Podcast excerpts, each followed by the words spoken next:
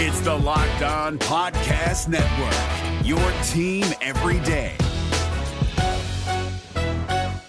Well, Zac, I, I actually just finished crushing some chicken farm, and I'm I'm freaking ready to rock and roll. You are Locked On Auburn, your daily podcast on the Auburn Tigers, part of the Locked On Podcast Network. Your team every day. Yes, welcome on into Locked On Auburn, your daily Auburn Tigers podcast. I'm your host, Zac Blackerby, and it's everyone's favorite day of the week. It is a Ferg Friday as Justin Ferguson with the Auburn Observer joins us. Happy Ferg Friday. Wow. Happy Ferg Friday, friend. What's going on? I'm all right, man. How are you? I'm good, dude. I am good. All right, so we're recording this before Thursday night's NBA draft. So that's why we're not Yep. talking about it. We'll we'll, we'll touch on that um, next week. But what did happen is uh, Auburn now has a uh, another gold medalist. Were you able to were you able to watch Suni Lee at all, or at least follow that? I know. I know a big chunk of the Auburn beat was kind of live tweeting, and I wasn't able to watch it, but sounds very exciting. Yeah, I, I caught the very end of it, like Yeah. the floor routine. Um, but uh, yeah, I mean, it's super exciting. I mean, the fact that Auburn's got the top athlete in a sport coming uh, to their school. I mean, like you can, you've never been able to say that ever, and few people have ever been able to say that. A few teams have been ever been able to say that. But Yeah. yeah, the best gymnast in the world is coming to Auburn. She's Um, 18. and- That's just an amazing Yeah. thing to think about. And so it's going to be interesting to see. Uh, I mean, uh, Jeff Graba said on Thursday that she is enrolled, and you know the plan is for her to compete. NIL kicking in right now is a huge deal Yeah. because you know back you know before this you would have to go pro, and that would be it for you basically. But um, yeah, I mean it's it's wild, and uh, uh, I, I think she's going to be a real fascinating uh, test case study for for NIL because uh, I mean her her social media following has just exploded over the last week, and uh, that yeah, her her and cents. Instagram is at six hundred and ten thousand. I think I checked at Yeah. lunch earlier today. I, I I wish I would have checked to see what it was before the Tokyo stuff started. Um, I would have loved to have known how much it shot up. I'm sure it went up a ton today. Yeah, no, it, it definitely did. I mean, and and I'll be very interested to see how Auburn handles all of it and the Mhm. attention. Um, gymnastics they sold out of uh, lower level seats for season tickets. So cool. um, So on cool. Thursday. And uh, yeah, well, we record right before we started recording, I, I just went back and checked, and like the upper level, like most of the time, most of the spots now, you can only just get single tickets, uh, just because of the the demand. I mean, yeah, after that happened, I saw a lot of folks on Auburn Twitter saying, like, all right, I'm now a season ticket holder for Auburn Gymnastics. And I'm like, oh my goodness, this is crazy. Yeah. And that Yeah. it was already the third most attended sport at Auburn, behind football and Yep. Basketball, obviously. And so it's like, wow, that's that's definitely going to be the case now. I mean, people are going to travel a long way to see her. The greatest gymnast in the world Oh, is going to be at Auburn Arena. That is crazy. And Auburn's got a really good, uh, if I remember correctly, they've got a really good schedule this year, home schedule in Mhm. gymnastics. I believe, I believe Bama comes here, and I think Florida does as well. It's, Gotcha. it's a good, it's a good, uh, it's a good rotation for sure. And I mean, if you've never been to a gymnastics meet, they're they're a lot of fun. Yeah. I would say that was some of the most fun I've ever had covering a beat is when I was in college and I did gymnastics for a spring. Mhm. Um, it's a lot of fun and it is really incredible. I mean, watching it on TV is amazing, but when you're in the actual arena and you can kind of get a little bit better scale of what they're doing, um, you'll you'll be blown away. They're they are some of the most phenomenal athletes on, on the planet. There's no question about it. No question about it. So congratulations to Suni Lee. Um, absolutely incredible, and it was cool to to celebrate that with her um, Thursday morning. Uh, Justin, I had a really, um, I thought it was an interesting conversation yesterday with um with our friends from the War Report, and I, I think you have a partnership with them as well. I think you do some stuff with with those guys. They do a good job, but. We were talking about the versatility of the defensive backfield and how interesting it is to you know talk about how okay, you know a guy like Nehemiah Pritchett could play inside, whether it's you know that inside slot nickel or or, or you could scoot him outside. Um, you know Donovan Kaufman could do multiple things. I mean, there's very few of these defensive backs that are pigeonholed into a specific spot. What do you anticipate the process over the course of the fall, you know, and preparing for for the season? How do you do that? Do you just rotate guys in a ton if you're Derek Mason? Is that how that works until you say, okay, this is the right combination? Yeah, I think so. And I think Derek Mason's one of those guys that in certain situations he's going to want to have, you know, this nickel out here against this team, or maybe this nickel out here against this formation or this, you know, personnel grouping compared to maybe another one. And when they go dime, it's a different guy for different spots. I think when you look at the way he's coached defenses in the past, a guy can start at a position, but that doesn't mean he has to stay there the whole game. And so I think there's going to be a lot of that that versatility and cross training. You're going to see a lot of uh, disguises, coverages. You're going to see a lot of blitzes, and you're going to see um, guys moving around all over the place. So I think when you practice it, you just kind of say, hey, you know, we feel uh, once you kind of master knowing what you need to be and where you need to be for this position. All right, let's move you to another one we're looking at looking at with you. And then from there, it's just I think it's going to be kind of each week building a game plan and saying, okay, this is our best combination against what this other team has, or this yeah. is the best combination we've got against a certain personnel that they like to use. Um, so, I mean, there's an obsession, of course, with the starting lineup in mm-hmm. college football um, because that's what we, you know, we kind of that's kind of the mindset we have. That's how we uh, tier uh, but, it off, right? Like you know, if you're right. start, you're you know this tier. If you're just a role player, you're this tier of athlete and all that. But that's a little unfair for sure. Right, right. And when you look at snap counts and stuff like that, I mean, uh, Kevin Steele would say it all the time. We feel like we have about 16, 17, 18 starters. And when you look at the snap counts, that that's kind of more like it. Um, so yeah, I mean, there will be a lot of focus on who starts at corner, uh, who starts at the safety spots, uh, who is the more regular nickel. Um, but the way this defensive backfield is shaping out, I mean, you can see, I think you're going to see seven, eight, nine, ten guys, you know, actually contribute at a pretty high level for them. Which of the defensive backs do you think is like, okay, you're kind of stuck in this one spot? Like McCreary and yeah, Smoke and then you know we looked at the PFF numbers yesterday. It seems like Jaylin Simpson's going to primarily be just a just an outside guy. It, are the all the other guys pretty much interchangeable, or you know they could at least play you know one or two spots, or I guess two yeah, or three Jay, spots. Uh, Jashaun Miller is probably going to be an outside corner. Um, I you know I don't see him kicking inside very often. Okay. Uh, but yeah, most of those guys that are safeties and nickels who have had at least a little bit of experience playing on the inside uh, are very versatile um, and can move around. I think I think Smoke's got some moving around to him as well. Um, where where to? Where where would Smoke move to? Just kind of just kind of va- the variations of the two safety spots. I okay. think you're going to see a lot of mixing and matching back there, and you know it might be a situation where sometimes you see him roll down all the way into the box and kind of line up like a linebacker. You know, kind of like what they did with Jamie in the past. I think yeah. you're going to see some of that as well. Um, so yeah, but that that crew of uh, Donovan Call Hoffman and Darius Knighton and um, uh, Ladarius Tennison. Mm-hmm. And now we see it a little bit more Nehemiah Pritchett, Zion right. Puckett, those guys. Uh, a lot of mixing and matching you can do with them. Man, I keep forgetting about Zion Puckett. I just I yep. keep forgetting about it, and it's not fair because it sounds like he is is really really impressing this mm-hmm. new coaching staff. Uh, it seems yeah, like every is. time you bring up him, I'm like, dang it, I never talk about him. I totally well, forget about him all the time. Well, he was he was banged up during the spring, so yeah. like it, it's not like we got to see him a ton. But um, what he was able to do, even with the injury, um, coming back from that, it it, it, it impressed coaches enough that um, I've heard a good bit about him this offseason. No, that's good to know. That's good to know. Justin Ferguson, our guest today. Today's show brought to you by Built Bar, the best tasting protein bar ever. Built Bar is the official protein bar of the U.S. track and field team. Very, very cool. Head over to built.com and use promo code LOCKED15 and you'll get 15% off your order. Use promo code LOCKED15 for 15% off. That's at built.com.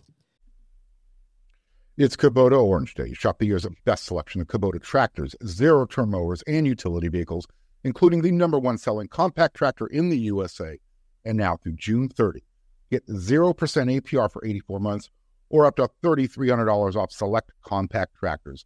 See the details at KubotaOrangeDays.com. Your family, your land, and your livestock deserve equipment they can count on. So find your local dealer today. That's KubotaOrangeDays.com. Jay Ferg, what has been happening lately at the Auburn Observer, and how can folks sign up for it? Yeah, this this week we uh, had a breakdown of Damari Alston on Monday.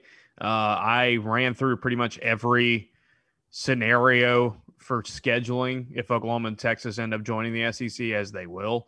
Right. Um, what that means for Auburn schedules. Uh, I wrote a story on Thursday about Bo Nix and kind of the pre-snap warfare that goes on, and when you're trying to be a quarterback under Brian Harsin and Mike Bobo, uh, and how that can make him better overall. Mailbag up today, couple podcasts during the week as well. So there's a lot of stuff going on, and we're about to hit full speed with with camp starting next week. So auburnobserver.com, six dollars a month, sixty dollars a year get you all signed up and everything we do, either writing wise or podcast wise, get sent to your email inbox. And uh, yeah, it's perfect time to sign up right now because uh, things are to be coming pretty quickly uh, once practices start. I think it was last weekend's podcast, y'all's uh, breakdown of the buffet at CC's specifically. That was um that was pretty elite stuff, if I There must say so myself.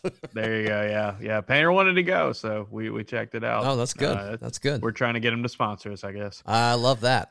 I love that. Let's go back to Damari Alston, And your breakdown uh, of him was um, was super, super in- insightful as your breakdowns typically are. But this is a guy that the more I watch, the more I'm like, this guy's a stud. This guy is a mm-hmm. dude. Like, I mean, he's ready to go right now, and he's got another year of high school football to go. I mean, he can Yeah. do everything, and he does it all well. He does it really well, and he's not a burner. He's not, you know, he doesn't have this speed that, or even like crazy numbers at the high school level where you're just like, oh my god. But when you watch him on film, it's just that consistent. Like he's going to be that dude where his his uh his style in the SEC, I think, is going to be the guy that's like, man, he's going to be just hard to tackle. And one of the things that stands out to me about him is for his age, he is extremely good at keeping balance. Um, he's hard to tackle because you can kind of bump him and he's strong enough to kind of keep, you know, keep everything stabilized and keep his feet moving.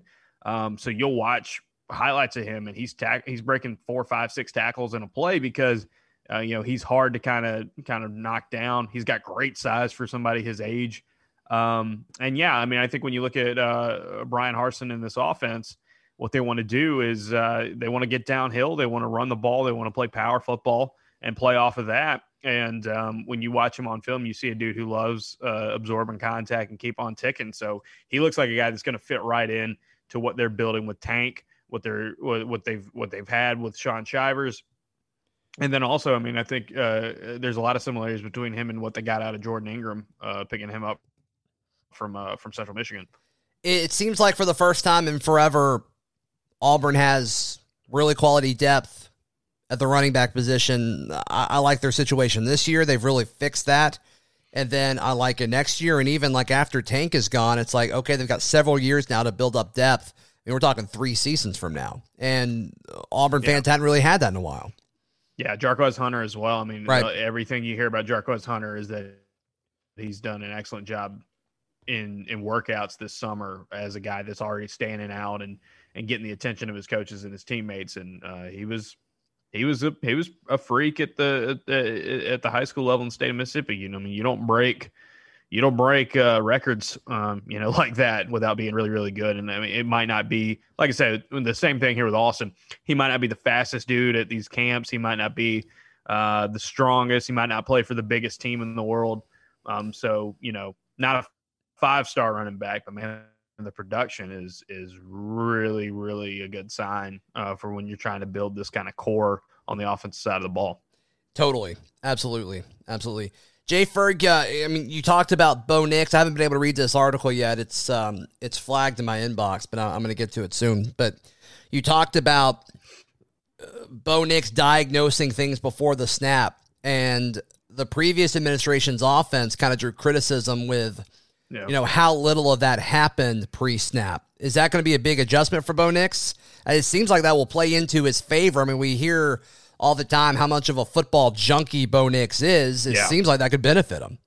Yeah, it does. I mean, this is a this is a guy who's you know kind of was born to play quarterback, and Yeah. he studies the game a lot. He's always asking questions, uh, which was one one thing that stood out to both Harsin and Bobo when they arrived at Auburn. and so Bo, I mean, like we know he's got the athleticism, we know he's got the arm. Uh, it's just about the consistency. And, and and the Brian Harsin offense, his whole thing about coaching quarterbacks, he says, look, it's all about winning the pre-snap. You have to be elite before the snap to have any chance to be elite after the snap. And and and Bo's got the you know the instincts and the ability to be a really good quarterback, but I think some of the inconsistency issues we we've seen from him is the fact that you know he would get to a play and might not have very many answers there, mm-hmm. or you know what wouldn't be able to trust that okay if this happens here's what i need to do with it this offense is going to be different. This offense is designed to give you plenty of answers. And so it's demanding it's very mentally demanding where it's like all right instead of you know uh, instead of like in a gus malzahn scheme where you know a, a passing play might have just only one or two options off of it. And it's about being i mean i've called the malzahn offense in the past when it worked it was lethal simplicity where it was we're running it faster than you and we know what you're going to be in and we're going to be able to attack you that way. But when right. defense is adjusted to, to pace it goes away. So it's very mentally demanding when you get into this offense and it's like all right it doesn't it doesn't mean enough to know what the play is and like where guys are going. It's that if a happens you do b. If c happens you do d. If you know scenario q comes up where this one guy just doesn't block anybody what do you do there? And so you've got to know all the answers. And I think Bo Nix is a smart enough quarterback and, uh, and, and, and a guy with good enough reaction and instincts to get that. It's just going to be an adjustment. It's mm-hmm. going to be an adjustment for sure. Uh, but he has put in a lot of work this offseason to make sure that he's one of those guys that can be more like a pro level quarterback and what he what he reads and reacts to. Uh, and, and winning the pre snap is so big for them. How do you think that's going to impact the offensive line? I mean, is a guy like Nick Brahms going to typically make those calls pre snap? D- does Harsin and Bobo typically give their center that ability to do that, especially a guy like Brahms who's been a starter for a long time? Yeah, there's going to be a lot of communication there with your center and the quarterback. Yeah. Um, just diagnosing what, what's going on. I think also taking snaps from under center. Uh, Bo was talking about how you know your eyes are up the whole time mm-hmm. uh, when when you do that, and that's a different way of looking uh, before the snap. Interesting. Um, so it's yeah, it's it's one of those things where it, it is an adjustment. But he said, you know what, I really like taking snaps under center. I feel like it makes me a better quarterback. Um, you know, getting getting this kind of work. So uh, yeah, I think I think having a guy like Brahms in the center of that offensive line to be able to diagnose things and help him out. They've already got that connection from the last two seasons is going to be very helpful. Um, and then it's just there. I think uh, trusting the guys in front of you to to make plays and, and trust your protection, stand in there and make throws. He talked about how one of the things he wants to improve on the most is making tough throws in the pocket. Um, but trust your protection, and then whenever the tr- protection does break down, and when it isn't there, you already know where to go with the ball. You already have the answer. And I think we saw some of that in the spring game. There were a couple plays, like on third downs, where Nix would um, kind of read something before the snap, see a blitz coming, and he'd take the snap and immediately know where to go with the ball. Right. Uh, this this is an offense that you know Bo Nix has a lot of time to throw when you look at like PFF numbers and stuff like that, and it's because he scrambles a lot. and so I think this offense is going to be a little bit more kind of quick trigger for him uh, uh, whenever they have those situations like that. But then also when they do have protection, somewhere where he can make you know full field reads and, and work through his progression. Yeah, and that's the, the scheme side of it is what I think is going to change this offense the most. I mean, a lot of people are looking at the offensive line, and it's like, well, they weren't super great last year, and it's the same guys, and it's like, ah, I think there's going to be a lot of pieces that benefit from the scheme just because I think the coaching staff is going to help put guys into situations where they can succeed. I mean, you look at the lethal offenses like, you know, Oklahoma the last several years, even, you know, LSU a few years ago with Joe Burrow uh, and you know what Alabama's done the last few seasons. Sure, they have ridiculous athletes and super talented players and you know all that, but these guys they're wide open a lot of the time. And yeah. sure, their ability to run routes and their speed and their quickness is great, but the scheme is helping these guys a ton. And I think Auburn mm-hmm. has the talent to capitalize on this stuff. And I think if, you know, coached properly, I think Bo Nix is going to know you know, okay, in theory, this guy should be open if they're in this look, and you know, uh, this, that, and the other, all the way down the line, and that's that's what I'm most pumped about. Yeah, it's going to take time. I mean, the, mm-hmm. the youth at wide receiver um, is kind of the big I won't say red flag, but it's the big question mark for this offense this year. Like how how quickly do these guys develop? Because every time you talk to anybody on the coaching staff about the wide receivers, it's like, okay, yeah, we have a lot of work to do, and, and it's they're young and yeah, and they're you know they are inexperienced for the most part. So if you do that and you've got a quarterback who's trying to learn with this new system and, and your and your offensive line's trying to you know adjust to a new scheme as well you know it's going to be a work in progress. This this year one is not going to be the you know the ultimate sign of how well this offense can be uh, can play i should say moving forward um, but i think the ultimate thing auburn fans want to see this season is that the offense has signs of life and signs of okay well with more time this will look even Right. better yeah. and so I think that that could come out the most in the passing game with the way they, they want to coach. You're listening to Locked On Auburn. Allstate wants to remind fans that mayhem is everywhere, especially during March. Your eyes are on the road, but the driver in front of you has both eyes on their bracket. Their sudden braking puts you in a 16 car pileup that's anything but sweet. And if you don't have the right auto insurance coverage, the cost to repair this is worse than a busted bracket. So switch to Allstate, save money, and get protected from mayhem like this. Based on coverage selected, subject to terms, conditions, and availability, savings vary. Justin, a final few minutes here. You have any thoughts on Auburn basketball's SEC slate as far as the home and the way and all that? I know folks are, you know, speculating about Kentucky at home, on the road at Knoxville, on the road at Gainesville is one that I'm looking at. Any uh, anything about that that stood out to you? I, I thought it was a pretty favorable haul for Auburn. Good. Um, that it could have been a lot tougher. Uh, the home and home. So if you don't know, the you, you always play three of the same teams in a home and home every year. And currently in this format, it's Auburn, Auburn plays Alabama, Georgia, and Ole Miss every year Okay. in this format. So you pick up two home and homes. This year it's going to be Florida and South Carolina. South Carolina you'll take. That's probably going to be one of the lower tier teams in the in the SEC this year.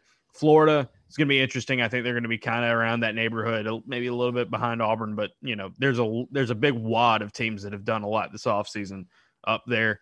Um, you haven't won in Gainesville in a while, but you will take that because I think you would rather play at Gainesville this year than at Rupp Arena at any point in time than at LSU Mm. than at you know Ark. Oh, well, you do play Arkansas on the road, so um, I think you'll make that trade. You do go to Arkansas, you go to Tennessee.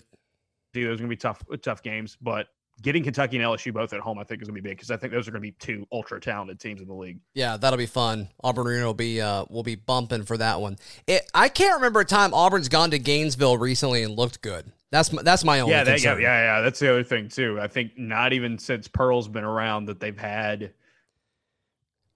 you know, good games in Gainesville. Um, so I mean, it's probably been a long time uh, for, for, since that. So Mhm. yeah, that's something they're gonna have to they're gonna have to do. Um, Tennessee on the road. I know a lot of Auburn fans would have loved to have seen Tennessee come here, especially with the Powell Oh yeah, situation. right. Uh, but um, you know, Auburn's had a good good track record against Tennessee, even in Knoxville. So uh, I think that'll be an awesome game, and and Tennessee's going to be Tennessee's to be really good again. Um, they are uh, they are very very talented, and so is Auburn. I mean, I think you know you got Kentucky and Alabama and and LSU and Florida and Auburn and Arkansas. I mean, those are all teams that I think are going to be challenging for some of the top spots in the SEC this year. And like, man, I ain't counting out a an Ole Miss um, with, Yeah. the, with the way they've they've loaded up this offseason as well. So I mean, it, it's like more than half the league is going to be really really good. Yeah. and that's going to be a lot of fun. No, it, it is. It is. Uh, SEC, the basketball conference. Jay Ferg, uh, give us the details again, everything going on at auburnobserver.com and how folks can sign up. Yeah, AuburnObserver.com. Uh, sign up there. Six dollars a month or sixty dollars a year. It emails straight to you three or four times a week for stories, couple podcasts as well. You can check out our podcasts for free, the ones we do on the weekends, wherever you listen to your podcast. Just search Auburn Observer. And uh, yeah, I mean, we've got mailbag, bunch of stuff, a bunch of breakdowns, more recruiting stuff. Hopefully next week, more basketball, more schedules, and then we'll be talking about actual football practice. Yes, fall camp is so close. Thank you so much, Jay Ferg. I appreciate you. Yes, sir. We will be back on Monday to break down everything that happened over the weekend. Probably some Cruton stuff, like Justin said. Follow me on Twitter at Z Blacker, Michelle on Twitter at Locked On Auburn, and on Instagram at Auburn Podcast. See you Monday. Nope, there's a special podcast tomorrow, so tune into that right here on Locked On Auburn.